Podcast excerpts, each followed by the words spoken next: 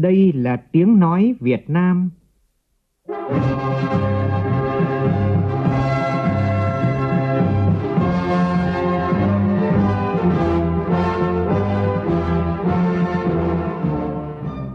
là tiếng nói Việt Nam, phát thanh từ Hà Nội, thủ đô nước Cộng hòa xã hội chủ nghĩa Việt Nam.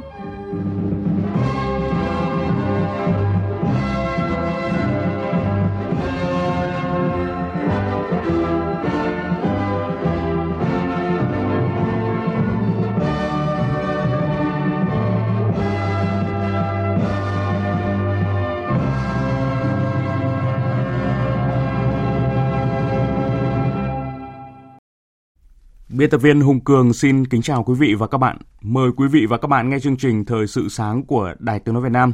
Hôm nay thứ hai ngày 12 tháng 7 năm 2021, tức ngày mùng 3 tháng 6 của năm Tân Sửu. Chương trình có những nội dung đáng chú ý sau đây.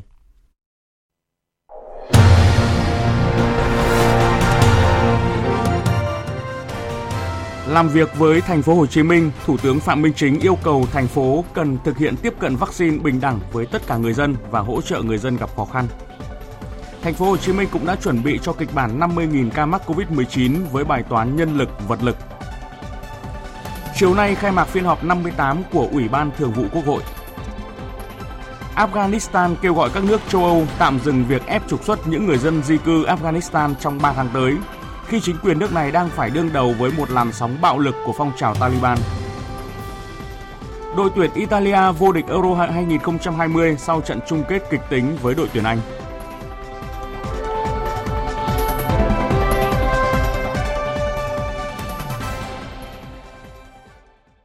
Bây giờ là nội dung chi tiết.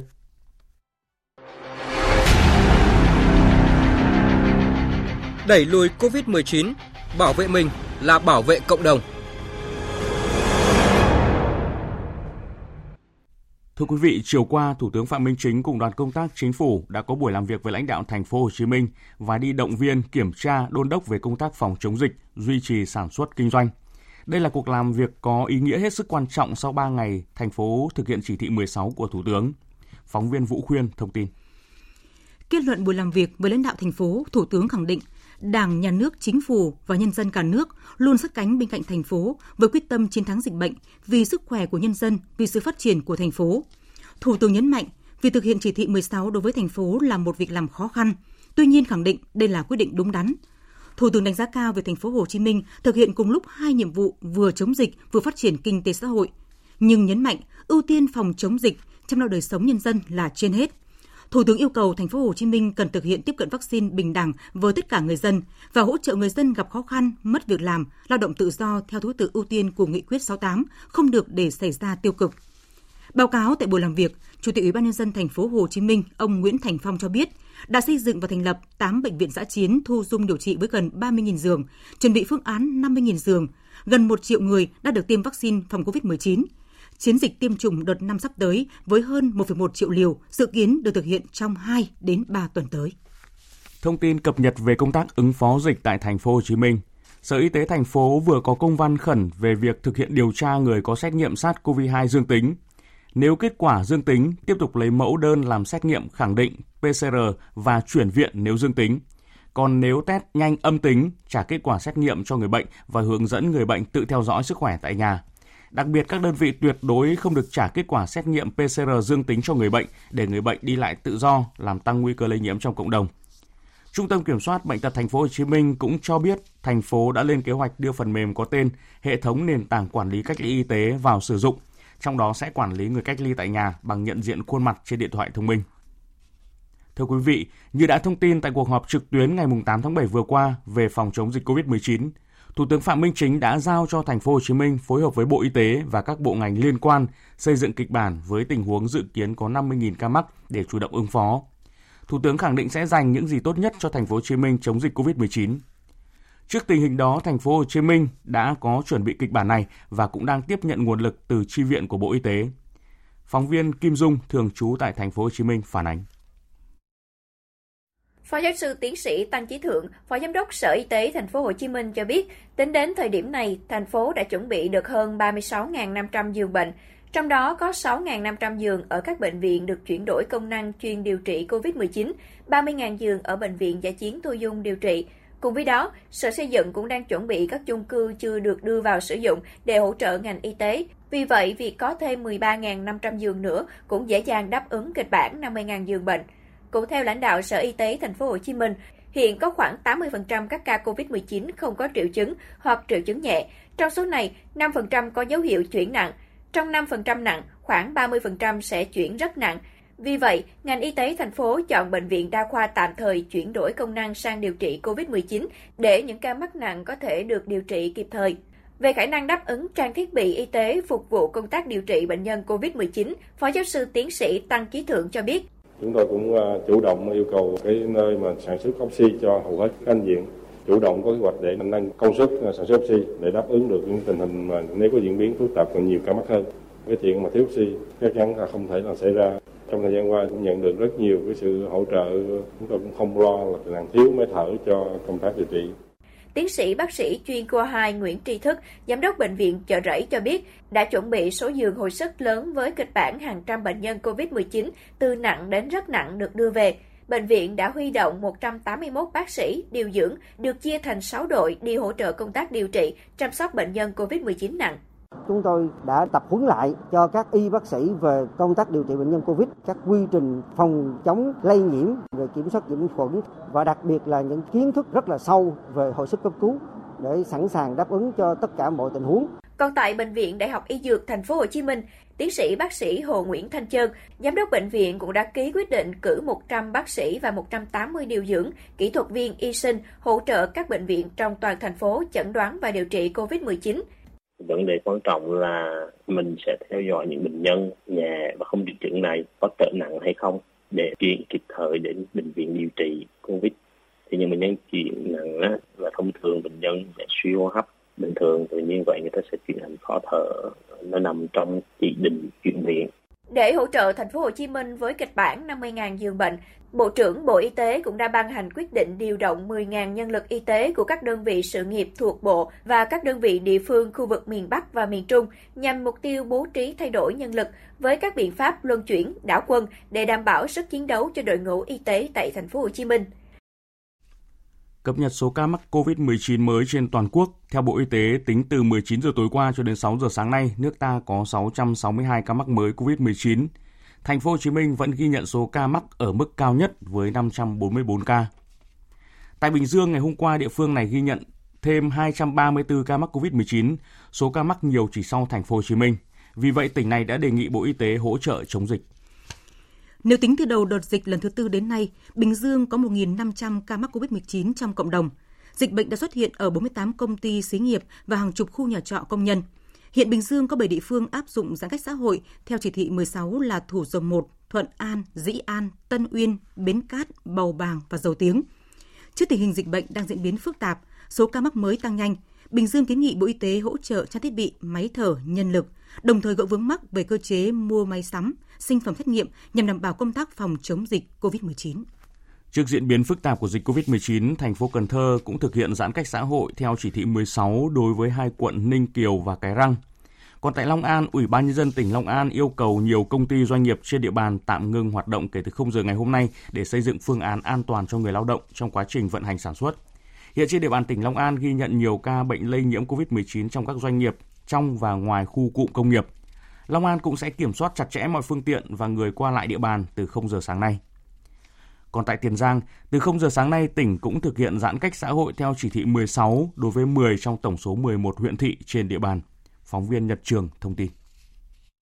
Đến ngày 11 tháng 7, tỉnh Tiền Giang ghi nhận 450 trường hợp dương tính với SARS-CoV-2 trong cộng đồng. Dịch COVID-19 đã tấn công vào hệ thống ngân hàng, các cơ quan hành chính nhà nước, ban chỉ đạo phòng chống dịch cấp huyện, thị xã, các doanh nghiệp trong và ngoài khu công nghiệp, chợ, cảng cá, Ông Nguyễn Văn Dĩnh, Chủ tịch Ủy ban dân tỉnh Tiền Giang vừa ký văn bản về việc thực hiện giãn cách xã hội theo chỉ thị 16. Theo đó, từ 0 giờ ngày 12 tháng 7, có 10 trên 11 huyện thành thị trên địa bàn tỉnh thực hiện cách ly xã hội theo chỉ thị 16 của Thủ tướng Chính phủ trong 15 ngày.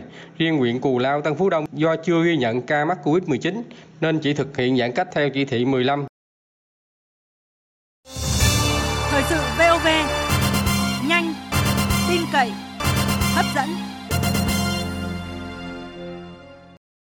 Mời quý vị nghe tiếp chương trình Thời sự sáng của Đài Tiếng Nói Việt Nam.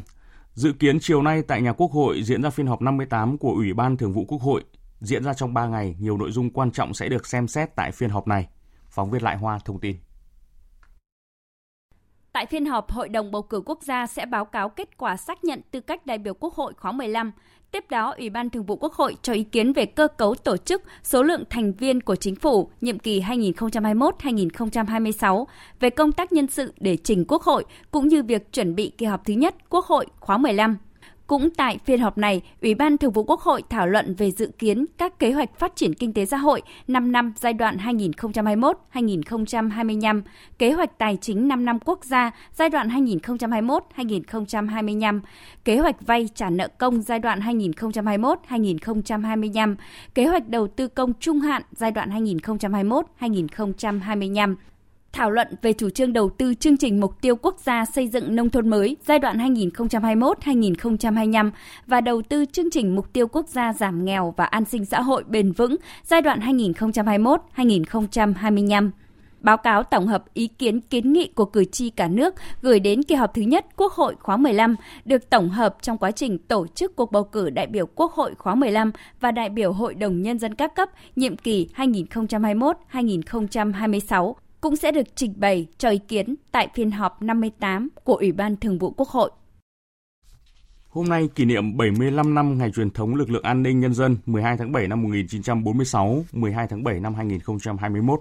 Đại tướng Tô Lâm, Ủy viên Bộ Chính trị, Bộ trưởng Bộ Công an có bài viết Phát huy truyền thống anh hùng, lực lượng an ninh nhân dân Việt Nam phấn đấu hoàn thành xuất sắc nhiệm vụ bảo vệ an ninh quốc gia, xứng đáng với niềm tin yêu của Đảng, Nhà nước và nhân dân.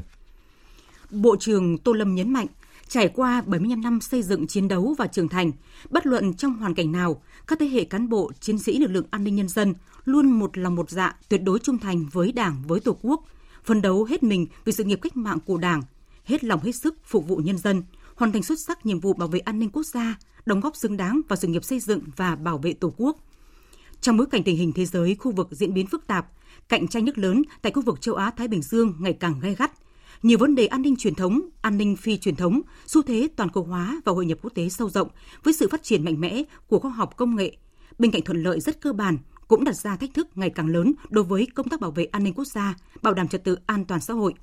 Lực lượng an ninh nhân dân cần không ngừng đổi mới các mặt công tác, tiếp tục điều chỉnh bố trí lực lượng hướng về cơ sở, giải quyết từ cơ sở những vấn đề liên quan đến an ninh quốc gia, tăng cường công tác nắm tình hình, chủ động theo dõi, đánh giá, dự báo những tác động của tình hình chính trị, kinh tế thế giới và khu vực, sự điều chỉnh chiến lược của các nước lớn có liên quan đến an ninh và lợi ích của Việt Nam, tình hình an ninh chính trị nội bộ, an ninh văn hóa tư tưởng, an ninh kinh tế, an ninh thông tin xã hội, an ninh con người để tham mưu với Đảng, Nhà nước có chủ trương giải pháp phù hợp. Kiên quyết bảo vệ vững chắc từ sớm từ xa an ninh quốc gia, phát hiện, ngăn chặn đẩy lùi, tiến tới loại bỏ mọi nguy cơ đe dọa an ninh quốc gia – bảo vệ vai trò lãnh đạo của Đảng, chế độ xã hội chủ nghĩa và nhân dân, góp phần thực hiện thắng lợi hai nhiệm vụ chiến lược xây dựng và bảo vệ Tổ quốc xã hội chủ nghĩa. Thưa quý vị, trong thời kỳ dịch bệnh COVID-19, điều người dân và doanh nghiệp đặc biệt quan tâm đó là sự hỗ trợ của chính phủ. Tại Quảng Ninh, để triển khai có hiệu quả nghị quyết 68 của chính phủ, tỉnh đã yêu cầu các sở ngành lên kế hoạch cụ thể. Phóng viên Đài Tiếng Nói Việt Nam thường trú khu vực Đông Bắc phản ánh. Nghị quyết 68 của chính phủ có 12 chính sách hỗ trợ cho người lao động và người sử dụng lao động đang gặp khó khăn do đại dịch COVID-19, trong đó chính sách cho doanh nghiệp vay vốn để trả lương ngừng việc và lương cho người lao động là chính sách nhân văn.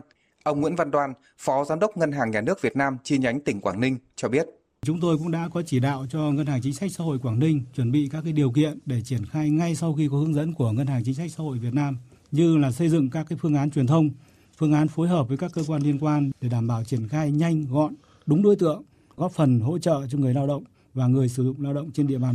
Với đặc thù là địa phương có thế mạnh về hoạt động du lịch dịch vụ, Quảng Ninh có khoảng 8 người lao động làm việc trực tiếp trong ngành mất việc do Covid-19. Những lao động này đã chuyển sang làm nhiều công việc khác nhau nên ít nhiều sẽ ảnh hưởng đến chất lượng của ngành du lịch khi hoạt động trở lại. Ông Phạm Ngọc Thủy, Giám đốc Sở Du lịch tỉnh Quảng Ninh cho biết. Chúng tôi sẽ phải phù hợp cùng với các doanh nghiệp đào tạo đào tạo lại cái lực lượng lao động. Trong gian ờ, dài mà một số doanh nghiệp ờ, tạm ngừng hoạt động thì một trong vấn đề mà chúng tôi lo lắng chính là cái chất lượng lao động ở một số lượng lao động đã vì cái công việc có thể phải lựa chọn số lĩnh vực khác thì bây giờ phải phải thu hút lại Theo đánh giá của Sở Giao thông Vận tải Thành phố Hồ Chí Minh, hiện nay người dân đi lại bằng phương tiện giao thông cá nhân giữa các tỉnh và trên Thành phố Hồ Chí Minh không còn nhiều. Các hoạt động vận tải được đảm bảo, vận tải hàng hóa được thuận lợi. Thông tin như sau. Trong ngày hôm qua, ngày thứ ba thành phố Hồ Chí Minh thực hiện chỉ thị 16, lượng phương tiện giao thông hoạt động giảm 53% so với ngày 10 tháng 7 và giảm đến 86% so với trước khi thành phố thực hiện chỉ thị 10 ngày 29 tháng 6. Tại 12 chốt kiểm soát dịch ra vào thành phố, tình hình cũng đã dần ổn định, lượng phương tiện giao thông đã giảm mạnh. Về vận tải hàng hóa và lưu thông ra vào thành phố, trong ngày, lực lượng chức năng đã cấp cho các phương tiện lưu thông vận chuyển hàng hóa thiết yếu với tổng cộng là gần 2.800 xe. Nhờ đó, công tác lưu thông hàng hóa ngày càng ổn định. Giá thức ăn chăn nuôi liên tục tăng phi mã thời gian vừa qua đã khiến cho nhiều hộ nông dân ở Lào Cai gặp khó. Phản ánh của phóng viên An Kiên, thường trú khu vực Tây Bắc. Nuôi lợn hơn 20 năm nhưng chưa bao giờ gia đình ông Đặng Văn San ở thôn Tả Ngảo, xã Bản Qua, huyện Bát Sát, tỉnh Lào Cai lại rơi vào tình thế khó giải như bây giờ. Chuồng nuôi còn đầy chỗ trống nhưng lại không dám nhập thêm lợn giống về vì cứ đà này nếu nuôi cũng không có lãi và rủi ro luôn rình rập. Dân ở trong nông thôn chúng tôi rất nhiều người muốn nuôi lợn nhưng mà giờ người đang dè chừng là cái cám tăng. À, thứ hai là cái dịch tả châu Phi của nó quanh quẩn đi quẩn lại là nó nó chưa hết cái dịch cái virus này này. À, dân tôi rất ảnh hưởng. Thực tế đã có không ít nông hộ ở Lào Cai phải bỏ trống chuồng trại sau gần chục đợt thức ăn chăn nuôi tăng giá liên miên từ cuối năm 2020 đến nay.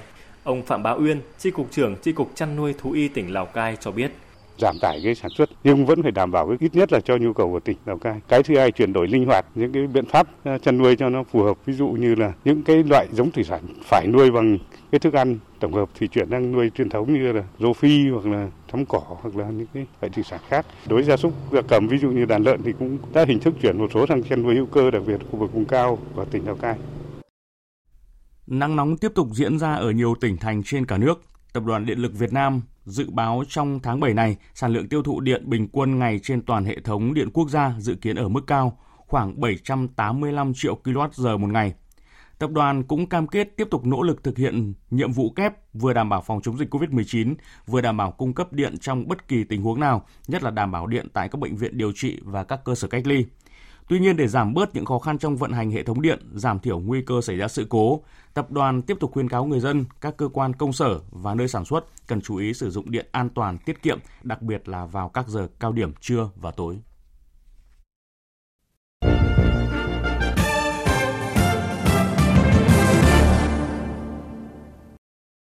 Chuyển sang phần tin thế giới, Mỹ và Liên minh châu Âu mới đây hoan nghênh nhóm 20 nền kinh tế phát triển và mới nổi hàng đầu đã đạt được thỏa thuận về thuế doanh nghiệp toàn cầu, đánh giá đây là một bước tiến lịch sử. Theo Bộ trưởng Tài chính Mỹ Janet Yellen, kết quả đạt được tại hội nghị Bộ trưởng Tài chính G20 tại Italia cho thấy thế giới đã sẵn sàng kết thúc cuộc đua toàn cầu với mức thuế doanh nghiệp tối thiểu và giờ là lúc phải nhanh chóng hoàn tất thỏa thuận này.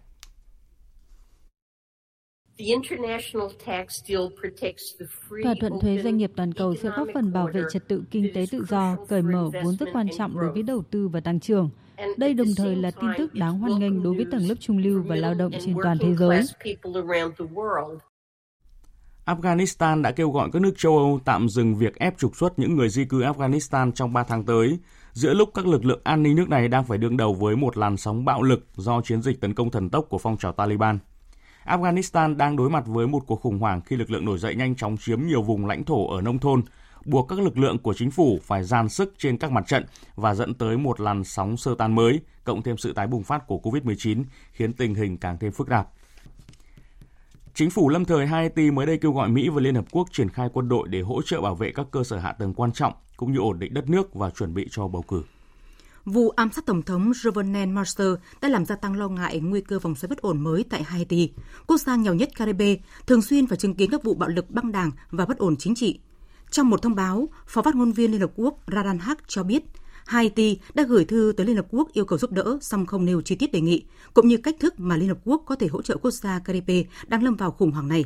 Tuy nhiên, theo một số nguồn tin, bức thư đã yêu cầu Liên Hợp Quốc triển khai binh sĩ và hỗ trợ đảm bảo an ninh tại những địa điểm then chốt.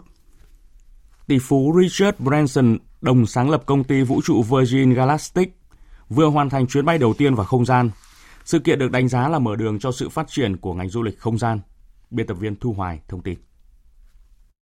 Sau hành trình kéo dài khoảng một giờ đồng hồ, chuyến bay chở tỷ phú Richard Branson đã hạ cánh an toàn xuống sân bay ở New Mexico, Mỹ. Ở độ cao khoảng 14 km, phi thuyền tách ra và tên lửa được kích hoạt để đưa phi hành đoàn lên độ cao 85,9 km ở trạng thái vi trọng lực vài phút trước khi trở lại mặt đất. Chia sẻ cảm xúc ngay sau chuyến bay, ông Richard Branson đã mô tả đây là một trải nghiệm có một không hai. Trước đó trong đoạn livestream về hành trình, vị tỷ phú này không thể che giấu sự thích thú. Bây giờ tôi đang nhìn xuống sân bay vũ trụ xinh đẹp từ một địa điểm cách rất xa trái đất. Xin chúc mừng tất cả mọi người vì đã tạo ra một thứ đẹp đẽ tuyệt vời như vậy. Xin chúc mừng toàn bộ Virgin Galactic và nỗ lực của các nhân viên để chúng ta có thể đi tới ngày hôm nay. Sau gần 2 năm yên ắng do đại dịch COVID-19, làng thời gian làng thời trang thế giới đã sôi động trở lại với sự tái xuất của ba thương hiệu thời trang lớn là Dior, Chanel và Balenciaga. Thay vì phải ngồi nhà xem online, giới mộ điệu thời trang đã được thỏa cơn khát khi có thể trực tiếp tham dự các show diễn lớn. Biên tập viên Đài Tiếng Nói Việt Nam thông tin. Nhà mốt thời trang cao cấp của Pháp Christian Dior tuần qua đã khởi động tuần lễ thời trang Paris với hai buổi trình diễn trực tiếp, quy tụ nhiều ngôi sao nổi tiếng, khán phòng không một chỗ trống.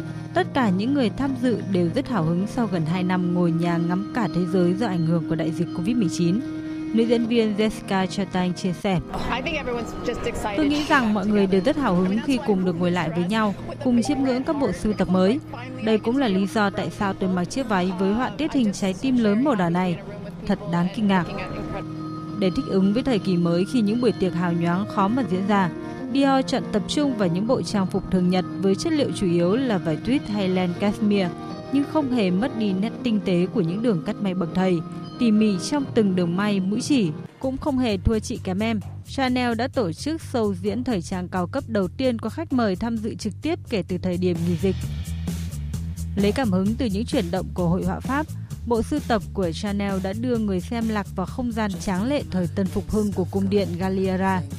Còn với Balenciaga, sự trở lại với các show diễn thời trang cao cấp sau hơn 50 năm vắng bóng lần này của hãng khiến khán giả không khỏi thích thú. Show diễn không một tiếng nhạc, toàn bộ âm thanh mà người xem có thể cảm nhận được xuyên suốt 18 phút chỉ là tiếng di chuyển của người mẫu. Tiếng cọ sát của trang phục có phần khá creepy, mà mị. Tiếp theo chương trình sẽ là những thông tin thể thao.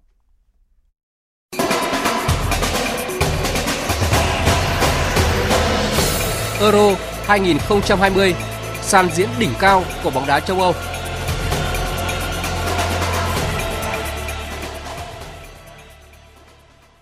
Thưa quý vị và các bạn, trận chung kết Euro 2020 giữa đội tuyển Anh và đội tuyển Italia đã bước vào loạt sút luân lưu 11 m sau 120 phút thi đấu mà bất phân thắng bại. Italia đã vô địch và lấy chiếc cúp ngay trên sân nhà của đội tuyển Anh. Ở trong trận đấu, đội tuyển Anh là đội mở tỷ số trong hiệp 1 với pha ghi bàn từ rất sớm của lúc so. Dẫn trước, đội tuyển Anh chủ động lùi về chơi phòng ngự phản công. Tuy nhiên cách thi đấu này chỉ giúp cho khung thành của thủ môn Pickford vững vàng trong 45 phút đầu tiên. Sang hiệp 2, huấn luyện viên đội tuyển Italia Roberto Mancini đã có những điều chỉnh nhân sự và cuối cùng những nỗ lực của Italia đã thành công. Trong tình huống phối hợp đá phạt góc ở phút thứ 67, Bonucci đã băng vào kịp thời sau pha đánh đầu của Verratti dứt điểm để san hòa 1-1 cho Italia. Ở loạt sút 11 m, đội tuyển Anh đã đá trượt 3 lượt, trong khi đó đội tuyển Italia thành công với 3 lượt đá. Italia đã vô địch Euro 2020 và lấy chiếc cúp ngay trên sân nhà của đội tuyển Anh. Một thông tin thể thao cũng rất đáng chú ý đó là những trận chung kết Wimbledon 2021 đêm qua. Ở giải đơn nam là cuộc đọ sức giữa số 1 thế giới Novak Djokovic và số 9 thế giới Matteo Berrettini của Italia – Berrettini chỉ gây khó khăn cho Djokovic ở set đầu khi buộc đối thủ bước vào loạt tiebreak và giành chiến thắng với tỷ số là 7-4. Ở 3 set sau đó, bản lĩnh và kinh nghiệm của tay vợt số 1 thế giới giúp Djokovic lội ngược dòng và giành chiến thắng với các tỷ số là 6-4, 6-4 và 6-3. Như vậy là Novak Djokovic đã có được danh hiệu Grand Slam thứ 20 trong sự nghiệp. Ở giải đơn nữ, Ashley Barty đã đánh bại đối thủ Cộng hòa Séc Carolina Pliskova với tỷ số là 6-3, 6-7, 6-3. Barty trở thành nữ tay vợt Australia đầu tiên đoạt chiếc đĩa bạc danh giá kể từ năm 1980. Tiếp theo chương trình thời sự sáng nay sẽ là những thông tin thời tiết. Dự báo thời tiết Theo Trung tâm Dự báo Khí tượng Thủy văn Quốc gia thì hôm nay hầu hết các khu vực từ Bắc Bộ và đến Trung Bộ đều có nắng, một số nơi còn chạm ngưỡng nắng nóng khi nhiệt độ cao nhất lên tới 35 độ, chỉ có mưa rào và rông rải rác vào chiều tối và đêm. Trong khi đó, Tây Nguyên và Nam Bộ vẫn là kiểu thời tiết nắng mưa đan xen trong ngày.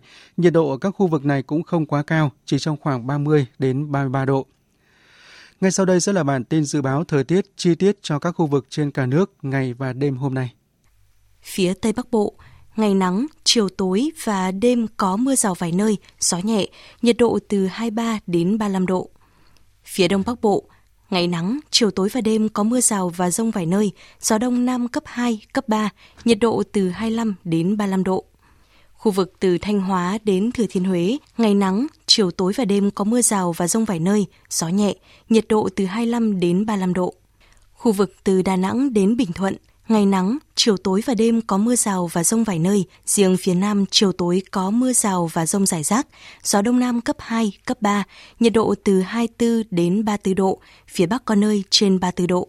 Tây Nguyên có mưa rào và rông vài nơi, riêng chiều tối và tối có mưa rào và rông rải rác, gió nhẹ, nhiệt độ từ 20 đến 32 độ, có nơi trên 33 độ.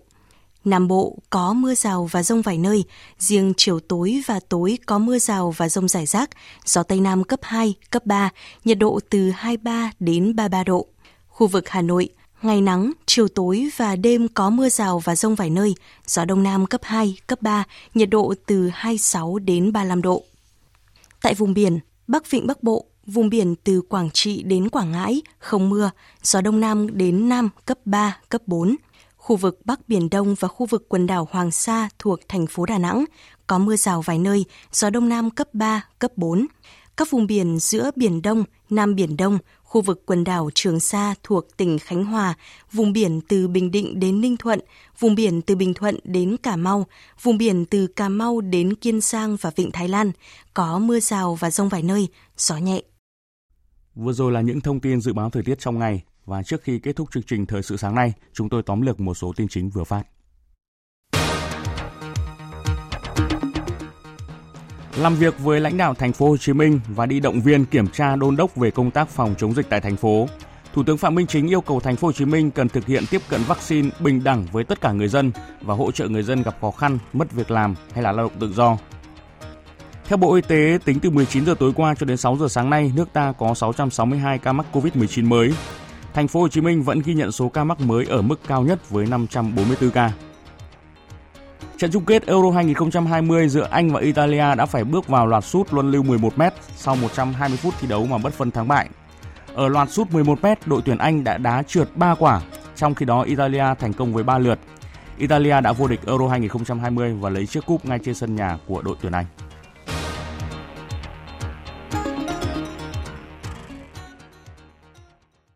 Đến đây chương trình Thời sự sáng xin được kết thúc. Biên tập viên thực hiện chương trình Hùng Cường, phát thanh viên Kim Phượng, kỹ thuật viên Hà Hùng, chịu trách nhiệm nội dung Hoàng Trung Dũng.